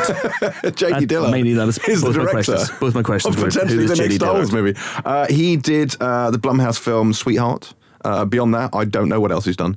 Uh, but, he, he will be working with Matt Owens, who I think is screenwriting on this, and he he worked on Luke Cage and The Defenders on Netflix, which is maybe not the best calling card, but I mean, the first half of Luke Cage was really good. it was. Yes, the first half of it was excellent, and the first none of the Defenders was really good as well. So that was. Uh, Oh, that's harsh. It's only a little harsh. It's true. Um, but hey, look, I'm not gonna I'm not gonna judge him on on that alone. Um, so, but there's going to be more Star Wars. What this is going to be, we don't know, but it does come hand in hand with more Star Wars news, which is they have announced a new era for Star Wars, the era of the High Republic. So, not to be confused with the Old Republic, which is about four thousand years before the movies. Uh, This is the High Republic, which is about I think it's two or three hundred years before the Phantom Menace and it shows the Galactic Republic at the height of its power, before Okay. its decline, before Palpatine, before the Dark Times, I see. before the Empire, and uh, and essentially it just gives them a new a new playground to play in. I weirdly thought this was very good news because I think they have pissed in the pool enough in the particular part that they're in, and I think it's nice that they are coming out of the pool and going into a fresh one. and uh, this is perhaps not the best metaphor, wow. but I like the idea that they're starting, if not fresh, they're starting a new area where it won't sully it's existing still in the same water park, but it's a different Yes. bit of the water Exactly that. Exactly. They've come off one particular. They're out of the kiddies' pool now, where, uh, Right, and having, onto the log flume. having sullied the waters, and they've gone into the grown-up pool with the rapids and the wave machine, and they're going to have some fun in here. Okay, I don't think it'll be that growing up. I don't think you're No. going to see an R-rated Well, Star so Wars this is starting but- with comics and novels, so it's not officially been attached to a film yet. There's going to be a period of sort of expanded university typey, you know, roundabout material, which is going to explore this particular area, mm-hmm. and then maybe they'll do something on Disney Plus on it. Who knows? And then maybe you know JD Dillard's film will be in this area, in this era. Maybe it won't. But I think coming after the sequels, coming after the Skywalker saga. You know, that, that, there's certainly area to explore there, but it feels a bit tired at this Why point. does it have to be? And I think prequel. Why does it have to no, it's a good. This is a good thing, and then you don't want to play in the period between trilogies because that doesn't That's work really either. crowded. Been there and It's it's, really crowded. crowded. And I think this is a really good idea. It's move away. It's like why the the most recent series of Star Trek Discovery is such genius Hmm. because. This is a series that was not designed to be an ongoing thing. It was designed to be an anthology, and they found themselves outgrowing the small pocket of free space within the canon that they occupied, and there was no room to grow. So they've now flung themselves into the future. So in this oh. regard as well, I think it's a smart idea. to Spoiler for Star Trek Discovery there. to take Very minor one. to take this series, which let's be honest didn't go out on a high, and take it to an entirely new urine-free pool. but when I say and paddle new- there. This really reminds me. I need one of those Discovery running tops. Sorry, carry on. To the best of my knowledge, this has not been explored. That's certainly nothing that I've ever read in terms of comics or But you know books. what else hasn't been explored? The, the period after Rise of Skywalker. Yeah, but then you've got to Do deal. that, so you have new Look, territory. let's be which- perfectly honest. If you if you play in that bit, you've got to deal with the precedent uh, and the canon that has been laid out in Rise of Skywalker, and it's just like I don't want any more of that. Make it go away. Do what they're doing. Just skip hundred years ahead. I don't want. I'm They've wiped fed the up with slate prequels clean. that have no consequence and have no stakes. yeah, but th- no, but this is not true. Having said that, Better Call Saul's the best show on TV. You're a fool. this gets around that. This gets around that because they've already said at no point will this ever overlap with the prequel trilogy. So it's never going to come up to that period of time. It's centuries beforehand. So actually, it, none of it matters. All we know for a fact is that the Senate is not going to go anywhere. But that's Boring. hardly a spoiler. Fully I'm on here for this. High Republic for the win. Fully on board. All right. Couple Although I would quite like them to do something on the Old Republic. And when I spoke to Kathy Kennedy a couple Oh, of years ago, she did say that they were exploring potentially doing an Old Republic thing, and that might be quite fun too. That could be- also very be good, different. So yeah, Republic's all the way. New Republic. Indeed. Uh, a couple of very, very quick things. So, Jurassic World 3 has started filming, and Colin Trevorrow, the director, has announced the name of the movie. It is Jurassic World Dominion. I know it was an unexpected Deep Space Nine crossover, I know, and I didn't see that coming. Here for it. Who doesn't love the Dominion? Yeah, Who do- G- it's Jurassic World in the Gamma Quadrant. oh, Jesus Christ, what have I done? Obviously, the answer to who doesn't love the Dominion is the Federation. am I right? Am I? Absolutely. Yeah, those Federation motherfuckers. Um, am I right? Am I right? No. God, no. you're getting them confused Oh. with the Breen and the Cardassians. Oh, the Cardassians. Uh, keeping up with the Cardassians, am I right? Yeah, yeah, Who are. knows? Who knows? Um, so You're that's such a Gul Dukat. that's exciting. Hey, that's flattering. We've broken Chris. Why are you making me cry?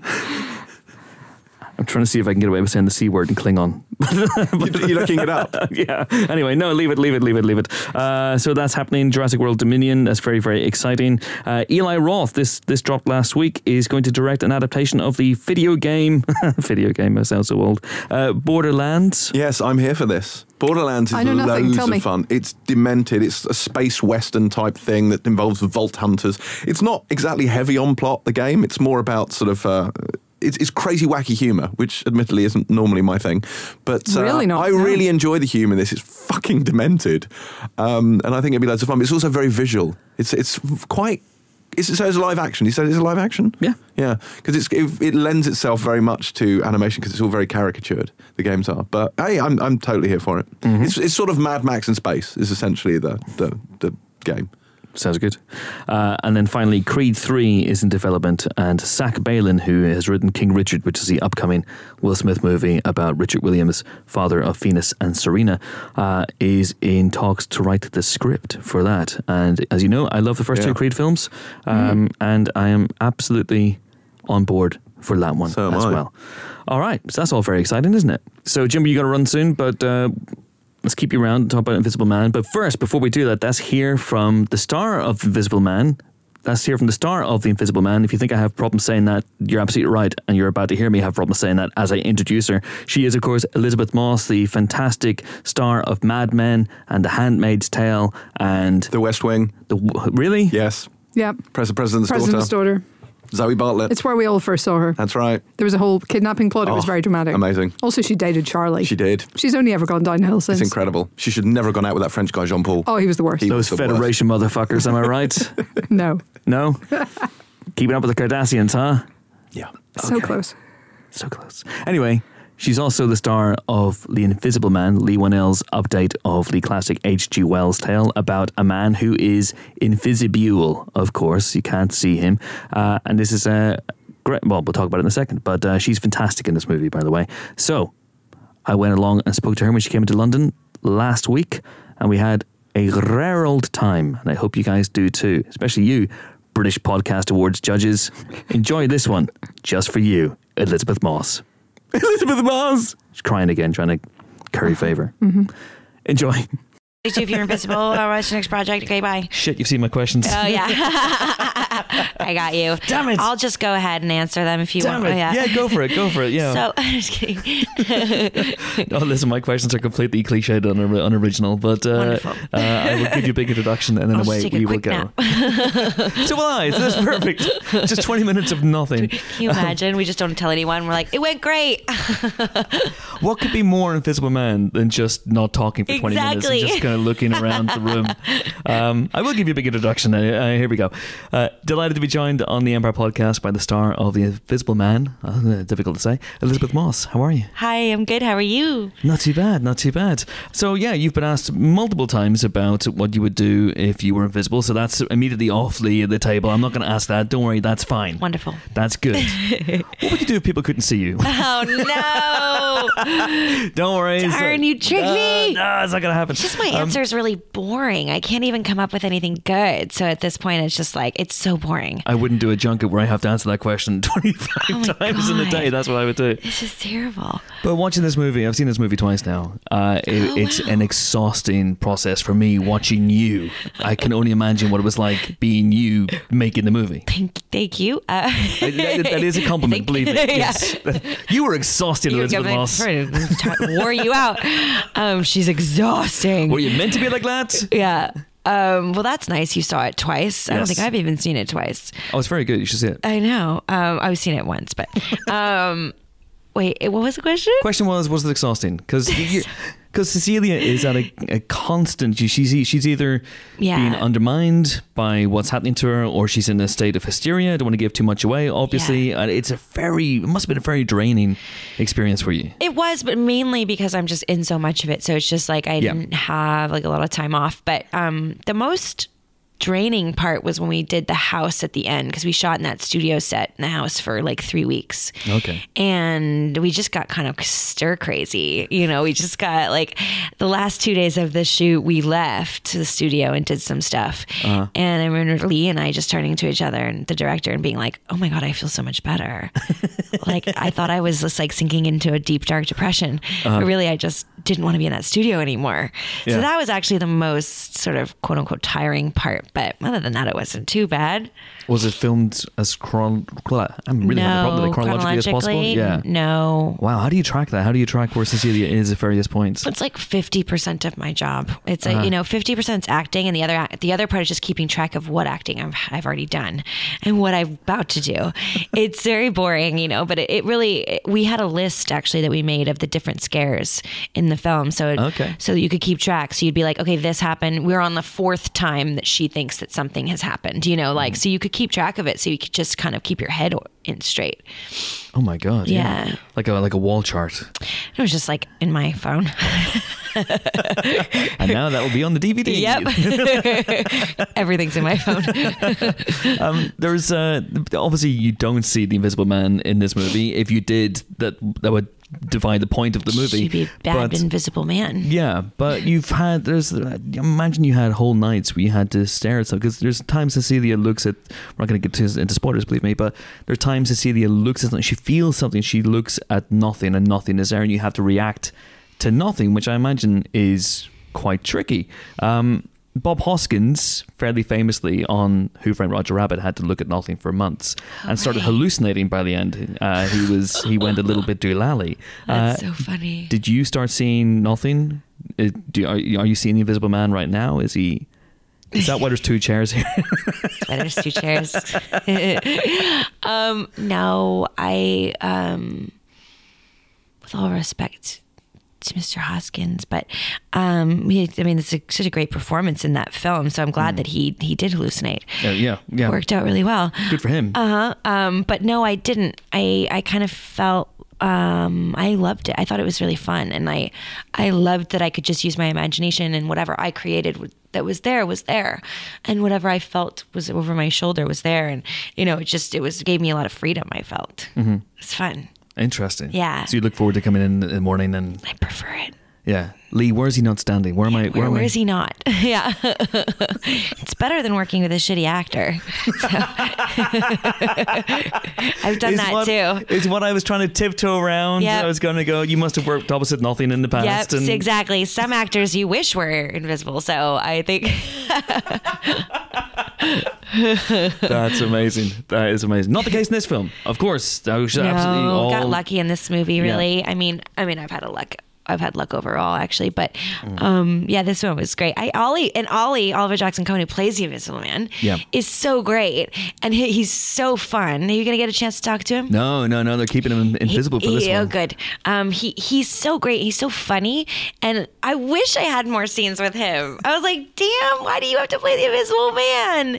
I wish we could work together more. You know, we'll have to find something else to do together. Absolutely, and he's British as, as well. I he interviewed is him last year for he is a Brit, House. Yeah. Mhm, through and through. Yeah, so there's layers upon layers there. Yeah, he's he's fantastic. Uh, so is, is this, uh, for example, you, you did Us last year. You've you've done this now. You're playing Shirley Jackson uh, in a movie that's that's coming up as well. Is this just coincidence? Is this a rule of threes? Are you a horror person? What's what's what's the deal? Is coincidence in a way, except that I love horror films and I think I kind of am discovering that it's a really great resource for me because I also love really dark stuff, dramatic stuff, challenging, weird stuff. And that's what horror is. That's what good horror is. So I kind of kind of like didn't discover that until recently. And now I'm kind of like, wait, what else can I do? Because this is a genre that really lends itself to the kind of work I like to do, you Yeah. know? So uh, the best horror Well, it's also says something. yeah, I well. think so, but it's also fun. Yeah. So it's like I don't necessarily want to do things that just feel like a slog or a lecture or morality lesson. Like I want to do things that are cool and entertaining, Yeah. while at the same time maybe having like a deeper message or metaphor, blah blah blah. Like so, but but horror is a great place for that because it it is, you know, sort of uh, at its core fun. Yeah. But then you can also kind of play around with a bit of something else. That's one of the things I, I loved about this movie, uh, in that Leigh has really captured what it would be like to be on the receiving end of something like this, where you can't see the person who's making your life hell and how terrifying that would be, not just in terms of physical threat, but in terms of the mental threat and the existential threat as well. You know, Yeah. Cecilia begins to doubt herself and begins to doubt her sanity as well. Yeah, uh, yeah. that's that's terrific uh, twist on it for me. Yeah, I think one of the or the cool thing I should say about this film that I really like is that it's grounded in reality. So there's Yeah. no um, magic. There's no element of uh, a superhero or something crazy sci-fi that isn't possible. Like it's real. There's a real man, a real threat, and a real way of becoming invisible. And that we asked scientists, like, can this happen? They were like, yeah, you could do that. Oh, that's interesting because I asked Jason Blum, he had no idea, Oh yeah, Yeah. that's uh, no. which makes which makes you think he's got an invisible suit. yes, exactly. I'm like, no, that makes sense. If anyone has an invisibility suit, it's actually Jason Blum. and he's like, nope, not possible. Can't have one. No, um, I don't know if you're gonna get a chance to talk to Leigh, Yes, but I yeah, okay, ask him about it. Yeah, because they went and asked some people, and they were like, yeah, you could totally do that. I'm sure the military like already has something like that. Which brings me back to my first question: What would you do if you could be invisible? Yeah, there you go. And look, what I would do is I would go and I would watch actors that I admire Not act shitty up ones. close. Not shitty ones. No, Not no, shitty no. ones. But that's what I would do. There's my answer. Now you have it. That's, See? that you wouldn't do that. You'd rob a bank. I don't need money. I don't need to rob a bank. I don't need Everyone unless you did in like a Robin Hood kind of way and you robbed it and then like gave it to the poor or something. We could do that maybe, but Yeah, that'd be cool. Maybe I should do that. I'll do that. maybe you should do that. We we are across the street from a, a branch of NatWest, one of the UK's leading banks, by the way, Ah. Elisabeth. So Well, if there's if there's a if there's a robbery at NatWest Yep. in the coming few hours, and they couldn't see the they person know where who to did find it. me. Except they won't because you'll be wearing Jason Blum's Jason invisibility Blum's suit. invisibility suit. That's how he makes as many movies as they do. he has an invisibility suit. It makes so much sense now. That's why he keeps the budget to what he does as well, exactly. so he can save all the money and and, and spend it on the ultimate seats. visibility suit. Yeah, yeah. makes sense. He's here right now, probably. Uh, Jason, what do you think about that? what would genuinely what would you do if his voice came out of that empty chair right now? I would literally jump and run out of the room. I would. Yeah. That's the thing I used to say when we were like when we were making this movie. I was like, if one of these things happened, I would be gone. Like one of the things that Cecilia experiences, I would not be in that house anymore.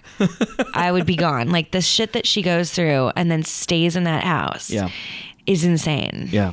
It's incredible though. It's it's a really interesting slow burn. Again, we won't get too much into the spoilers, but the the way that the Invisible Man undermines her and gets in her head. Uh, there are moments when you're expecting jump scares, they don't come. Yeah. Uh, and then there's a bit what's in the trailer. I think we can probably talk about it. There is a confrontation of sorts. Yeah. Right about halfway through the film, um, that looked like it was incredibly demanding to shoot. Yeah. Was it? Was it? Yeah, it was. Um, we practiced that for many weeks and it was really kind of uh, choreographed in the end. We really had it kind of down and we knew exactly what we were going to do. And so we just kind of had to like follow it by the numbers. Um, but we did practice it for a long time. How, how did that happen? Uh, it was with a stunt double Okay. um, in a green suit who gets erased. What if they left him in? I saw a version where parts of him were in, and it doesn't look good. I gotta tell you, it doesn't work. What if Jason went, well, we spent $5 million in this film and we, we run out of money, They're so we just have to leave him Just in like now. a floating arm. I guess Invisible Man is just a, a guy in a green Yeah. leotard now. And Invisible man, except for his visible hand. Amazing. Uh, so, what, what sort of conversations, though, did Leigh have with you about this movie before you, you came on board? Well, one of the things that I really was cool and I really appreciated and and you know sort of absolutely he should have done this but is he he really was he really recognized that he was a man and he wrote this as a man and mm-hmm. and that it was about a woman dealing with something that maybe I had a perspective on that he wouldn't have. And so he kind of needed me to sign off on some of the stuff that he had written about what it would be like to get out of this relationship and what the female experience was. So he was like, please tell me, please help me. We, we rewrote a couple things together and he allowed me to give my voice to it and um, which I really appreciated and he was very inclusive in that way. Did you talk to survivors of domestic violence for that, for, for an extra perspective as well? He did, yeah, and he and he shared their stories with me, and he shared what his research was with me. I do feel, unfortunately, as a as a woman, uh, thirty seven years, and having friends um, who have had different relationships, that I I you know, unfortunately, we've been doing our research for a while, Yeah. um, and I've never, you know, I wouldn't say I've ever been in a situation anywhere near what Cecilia goes through.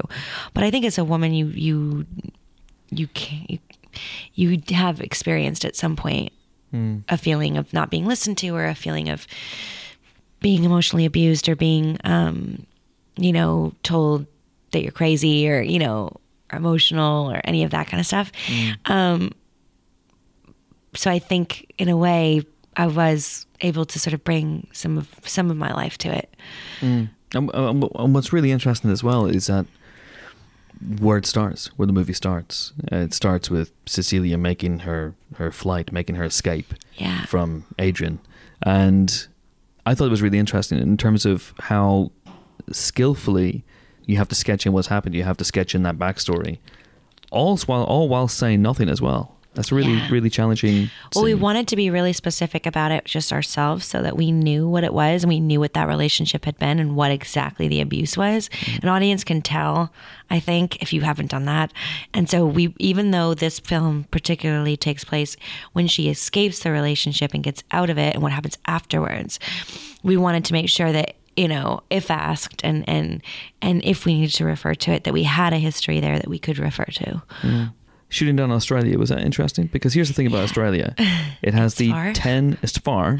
It has the ten deadliest land snakes in the world. Did you know that? Yeah, I think it's like probably also has the or ten deadliest spiders or Uh, something. Ten deadliest everything. It's the ten deadliest everything. Why? Why would you? Why would you go there? I didn't decide to go there. As Jason Blum. Um, we went there for the reasons that we went there for, um, which you can Lo- probably lovely- guess what they are. It's a lovely place. Lots of Australian listeners to the podcast. Uh, got nothing but respect for them, but that place uh, that'll kill you faster than a bullet. So But I think that's more like that's not like Sydney where we were shooting. That's not like that's not like the city.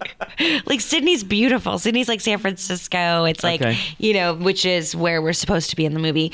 Um, you know, it's it's it's a city. So yeah, I mean, sure, if you like wander around in like the Australian outback or in the Uh-huh. bush, like you're gonna have probably situation. I remember at one point actually I was running through the grass. You know what I'm running and I'm Yes. escaping the house. Yes. And I go over the wall Uh-huh. and then I'm running. I was running through this tall grass going, wait a second. This is exactly where the snakes are. Yeah. This is where the snakes are. It's dark and I'm running through this grass in sneakers with like ankle socks. And I was like, what the fuck are you doing? Like, this is not like, no, you can't do that. And it just, you do have to sort of remind yourself a little bit. But I've, I've shot a lot in Australia and I've worked a lot there and I have a lot of Australian friends and, um, and they're all alive. That's fine. They haven't been bitten by snakes. Everyone's it's- yeah. fine. Yeah. Maybe I'm, I'm over egging the snake problem a little bit. Possibly.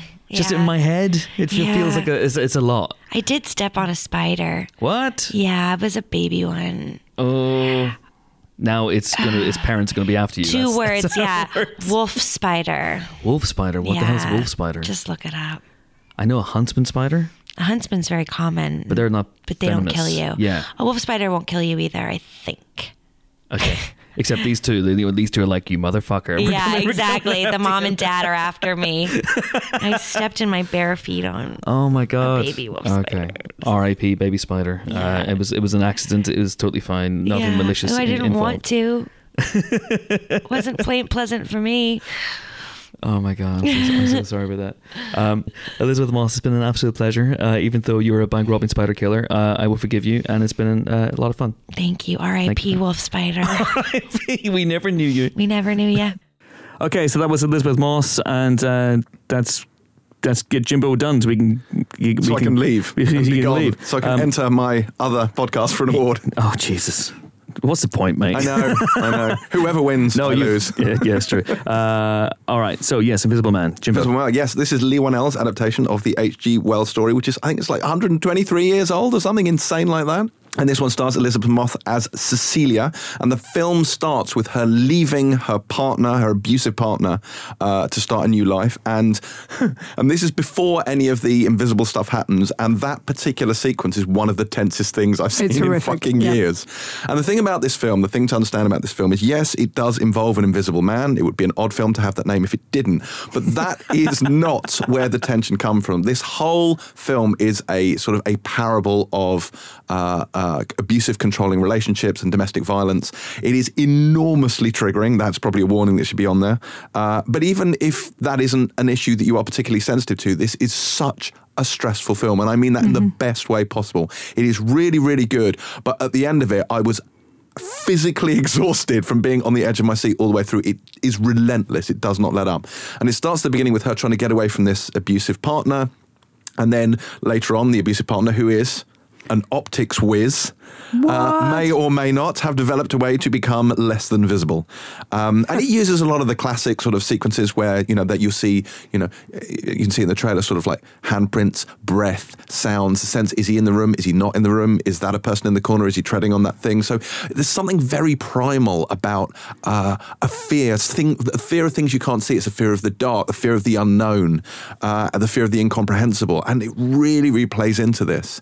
But it also uh, plays on, I think, people's fear of not being believed, fear of hysteria. Th- mm-hmm. There's a real gaslighting element to this where he makes her feel she's going Massively so. insane. And this whole abusive relationship thing runs all the way throughout. And it does have a lot of jump scares in it, and they're very effective jump scares. But this is not a film, I think, that relies on jump scares. It utilizes them.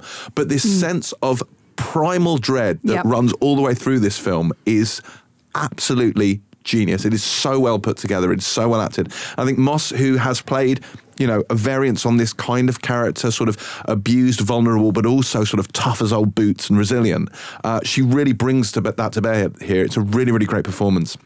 And, really, and, really and it has to be because for a lot of the film, it's basically her and the camera occasionally cutting through an apparently empty space, Yeah, exactly. and her looking she's terrified. acting for two. Yeah. uh, but she really does it. And there's this bit where she's she's trying. She's saying she's laying out facts. She's telling exactly what's happened, but she's red-eyed and sounds hysterical. And of course, it's like no one believes her. Hmm. And you just you feel so much for her in that moment. And I will not give it away. There is one particular sequence in this that happens in a place to people, which is one of the most shocking things I've seen. it was so shocking. so much like that. Everyone in the screening I was in was like, "Oh my god!" So Yeah. Yes, Yeah. This is this that's is a gasper that moment. it's yes. a It really, really really good is, film. yeah. A really good film, though, and I can't emphasize this enough. I think you know, if you enjoy horror, great. This is this is tension on Quiet Place levels of tension, Yeah. but also because of the subject matter, potentially very, very upsetting as well. So I think it's worth bearing that in mind when you go in. But I can't recommend this highly enough. We Hmm. gave this four stars and very, very well deserved. Absolutely. It's it's a really interesting way of utilizing real world fears to make an effective horror movie. So Mm. gaslighting, stalking, um, control, coercive control, all of that kind of feeding into this kind of classic invisible man story. Yeah, and I since we it. haven't had anything like this really since Hollow Man, which was objectively dreadful. Um, uh, yeah, it's nice to see it back.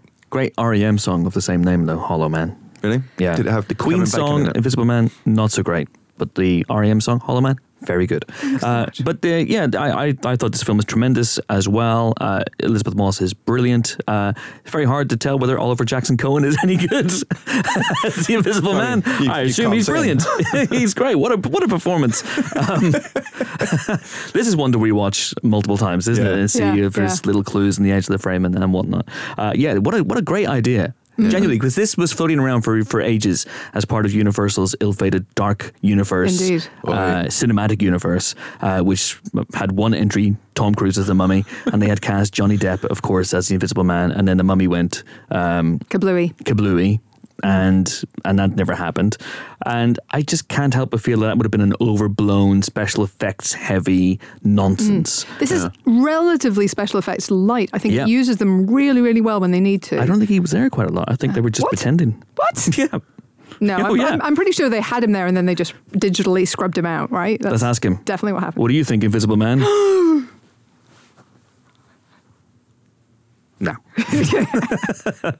I did. I did come doing a out, funny voice. I did come out with the urge to like wave my arms around me in every direction and make sure nobody was standing there in the apparently invisible spa- uh, empty space. But yeah, this is tremendous. I mean, because the the most tales, most versions of this story focus on him and his descent into madness, Yeah. Mm-hmm. and the fact that this switches it Yeah. to to uh, to Elisabeth Moss's character is a genius, genius And move he's from Lee a Whannell. dick before he becomes invisible. Yeah. So Yes, he is. He is. And uh, there's loads of stuff to get into in this movie. Uh, and yes, we are going to be doing a spoiler special on this film. I've spoken to Leigh Whannell, the writer director, and Jason Blum, the producer. This is a Blumhouse movie, which might explain why there are no special effects in it.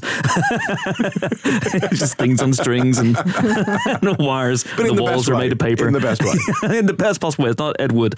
Uh, so I've spoken to them about the movie in great detail, and uh, and that's going to be out. Uh, well, Leigh Whannell has asked for a period of grace on that one, so that people can experience the movie for themselves. So it won't be out next. Well, it might be out next week, but more likely uh, the week after that. And of course, our spoiler specials are now subscription only.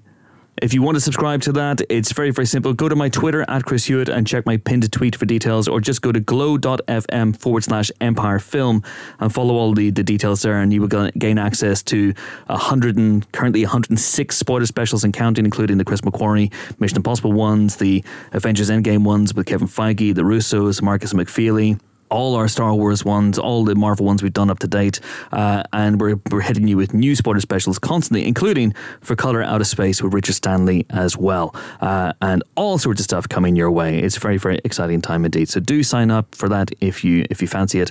Glow.fm forward slash Empire Film. But yes, four stars for The Invisible Man. It is an absolute belter. Jimbo, fuck off. I Become am now Invisible going Man. to go and do my awards entry. Please, awards judges, Pilot TV. Bear off No. in mind as well. Bye. The worst. He arrives late. He leaves early. He's a catch. um, but it probably has a combi boiler. So, yes. All right. So, Jimbo is gone. We're doing a spoiler special with uh, Richard Stanley later on today as well. Uh, Color Out of Space, Hell's Bells. Yeah, this is um, uh, this is another good horror movie this week. Actually, it's but this is significantly weirder. I mean, you know, while I think the uh, Invisible Man dealt with a lot of real world fears, real world issues. You know, um, is this all real or is it in my head? Kind of stuff. Color Out of Space is a full on what the fuck horror. um, and I say that with love. It is like Or so. Lovecraft. I say it with Lovecraft. You're right. I um so basically a th- a meteorite lands in the garden of a farmhouse belonging to Nicolas Cage and Joely Richardson. They are city folk who have returned to his ancestral home. He now farms alpacas. He talks a lot about alpacas. It's delightful. Uh, she's working up in the in the sort of uh, attic, basically as a financial advisor, and they've uh, three children, two teenagers, and a younger kid. Um, and basically stuff starts to happen. Stuff starts to go weird, and colored things start to appear, and there are little weird patches of air with a sort sort of rainbow effect around mm. them, and, and stuff mm. begins to change. And every member of the family seems to be affected to some degree in different ways, but in what ways and to what degree isn't always clear at any given moment. So you're a little bit on edge the entire time. So this strikes me as a great opportunity for one of the, the great Gonzo Nick Cage performances. do we do we get that? we get a bit of that. It, it takes a while. It, it you know builds symphonically. Um, he is initially, at least, he's the kind of you know skeptical, sensible kind of guy, um, and then it gradually becomes clear that he is also affected by whatever the fuck is going on. Um, it's it's it's kind of insidious. It's you know the idea is that there's something not in the air in the water that it is kind of taking over, uh, but it's not clear how. It's not clear why. It's not clear what it is, where it came from, what it wants. Well, space, I guess. Um, but it's uh, I, I just really liked it because it's just so out there. And so this is uh, a Lovecraft story. Richard Stanley returns. Mm-hmm. Do you love the craft of this story? Hey. I do think it's really well done. I mean, there's some full on the thing level monster grotesquerie Oh, at yes. times. Fully on board now. I'll be honest, things do not go well for the alpacas. um, sorry about that, alpaca fans. Uh, so there, there are some moments like that, which are, but there's also just creeping tension, real dread, kind of insidious weirdness around the edges of things. Yeah. I'm yes, I'm Yeah, there for it. I I'm think you'll there for really like it, Yeah, I was unable to, to make a screening this week. Uh, this may become a, recurring theme as we go through the rest of the podcasts. Uh, this one we gave three stars to. Uh, of course, that is, as we always say in the podcast, A recommendation, recommendation for Color Out of Space. And yes, we'll be doing a spoiler special for that one, talking to Richard Stanley, and that will be up at some point next week. So keep an eye uh, peeled for that one as well if you are a spoiler special subscriber. Next up, Helen, you spoke a couple of weeks ago on Mm. our 400th episode to Todd Haynes, director of Dark Waters, uh, and uh, Yeah. I know you love this film. I did like this film. I liked it a lot more actually the second time. I liked it first time. I liked it more the second time, um, just because it it's kind of an, a low key film, not in the sense of having Tom Hiddleston in it, but in the sense of it one second. being uh, dialed back and it feeling quite sort of 90s. It feels like we haven't seen a lot of this kind of crusading lawyer takes on a big corporation films in recent years. Um, Yeah. Frankly, we should because the big corporations are still dreadful. Yes, Um, and, and, and bigger and, uh, and getting away with a lot of shit. A lot of shit. So basically, this is uh, this takes place between the '90s and really only a couple of years ago, um, which is a corporate lawyer played by Mark Ruffalo. Mar- Rob Bilott is about to be made partner. He's at a big firm that defends corporations. Now that is important. That's their job in life. That's their hmm. job is to help corporations figure out how to comply with laws and ensure that they don't get sued if something goes wrong. Right? So he's he's almost not well. Tilda Swinton's not a lawyer in Michael Clayton, but that kind of That thing. kind- almost that that's kind of what. That's where Arthur is. That's what the Tom Wilkinson character in Michael Clayton Yeah. is. He's a character, a lawyer who defends these big corporations. Yeah, and that's that's what he does. But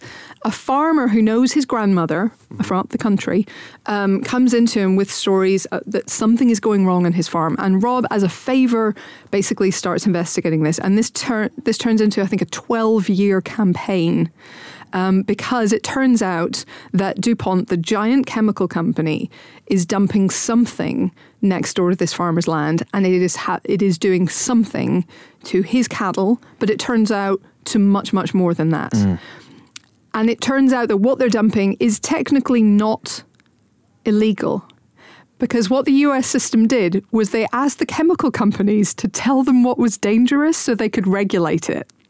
And this wasn't one of the things that the chemical companies mentioned. Oh wow! So they basically went, "We have this this ticking time bomb, but we don't tell you it's a ticking time bomb. It ain't a ticking time bomb." You won't tell us what to do with it. Yeah. Um, so essentially, Wow. that's I mean, this, that's a minor spoiler, but That's what- not a knife. That's a knife. What's What's interesting about this film is just the rolling revelations of everything that's gone wrong to get to this point, Mm. and the scale of what is involved in this. So, Um, what does Todd Haynes bring to this? Because when I, when I think of Todd Hmm. Haynes, I think of, uh, as I said in my introduction, you think of sometimes he he, he embraces weird. Yeah. Uh, sometimes he'll you know Velvet Goldmine, or Yeah, you know, yeah. something like even I'm not there, or counterculture or Superstar, the Karen yeah. Carpenter story, which is made with dolls. Or he'll do something that is lavish but kind of subversive, uh, like Carol. Mm-hmm. Yeah. Uh, and this seems to me to be a fairly straightforward, almost Erin Brockovich type thing. Yeah, Like- I think that's a much better um, comparator. Actually, I, I don't. It doesn't feel Todd Hainesy in that, in the sense of either of those things. Like this is a guy who is, you know, very respectable, very much part of the the system. He's he's not an outsider. He's but he becomes one because he starts taking on this this Yeah. challenge. Um, so I think that's unusual for him. I think what he brings to it is the same kind of chilliness of the road scenes in Carol, that same sort of sense of being lost in a familiar place. Um, and I think that works really, really well. This was a passion project for Mark Ruffalo, really, who brought Haynes aboard. And I think it was actually a really good instinct because they work really, really well together. Um, I think Anne Hathaway does a really good job, but is thrown away. Um, the, the, there's, there Yeah, aren't the scenes there. in the marketing, Yeah, basically. think, Um, but really, really good uh, supporting cast. Great to see Tim Robbins taking on a decent Yeah. sized role again. Um, but yeah, I liked it. Um, we give it three stars, and I can kind of understand why. I, Hmm. I liked it a bit more than that, probably. All right, but you know, it may be one of those movies that, that, that takes a little bit of time just to Yeah. to linger. Um, that's really you know to be poured into your waters, so to speak. Oh God, that sounds horrible. Anyway, three Yeah, stars do then. Three stars then for Dark Waters, and uh, finally, in terms of uh, having Helen's gaze fall upon it this week, is Portrait of a Lady on Fire, the Yeah. sequel, of course, to Jane Campion's. no. No, oh damn it. Okay, but this is from the French director Celine Sciamma, and I probably Yes. mispronounced it horribly. Um, yeah, this is uh, uh, all female gazy. This film, it's fantastic. It's set around 1770 um, on a small French island, and um, a painter, uh, Marianne, who's played by Noémie Merlant, um, is commissioned to paint a portrait of a countess's daughter. Now, the countess is played by Valeria Golino, who, of course, we all know from Hot Shots. Um, but she she commissions this painter to paint a portrait of her daughter Heloise, who's Adele Haenel. Um, but there's a catch. Uh, the daughter doesn't want a portrait painted, refuses to sit for it, and doesn't want anything to do with it. So Marianne has to pose as her companion, who's there to take her out for walks every day, and then try and get enough information to paint her portrait from that. But they basically strike up first a friendship and then more of a love story as as the story goes on because they're both kind of trapped by their circumstances in a world that doesn't allow them any freedom. Um, essentially, this is an unbelievably beautiful movie. Like it is. I mean, aside from the two leads who are obviously stunning and everything else, but it's just you know their walks on this kind of windswept shore, um, the colors that uh, that they find in, in it's just both Selena Sciamma herself, but also her cinematographer Claire Mathon, who also shot Mati Diop's Atlantics this year, which Oh, is yes. an incredible double for her. On her. Netflix, if you if you haven't seen it. Absolutely, look that up. But, but I mean, this couldn't be more different in terms of style, but because this is all kind of you know washed out, bleached, kind of sunny, windy, windswept, salt bleached colors. But it's just incredible looking, and the performances are amazing, and the the sort of specificity of the love story between these two women who cannot be together. There is no scenario where it works out well for them. You know, Heloise. The whole point of having her portrait painted is to get her married to a rich man that's the only end game here that's going to be sort of allowed. But it's about finding that connection in, in the tiny space. sorry, in the tiny space that they have, and I, th- I think it's just beautiful.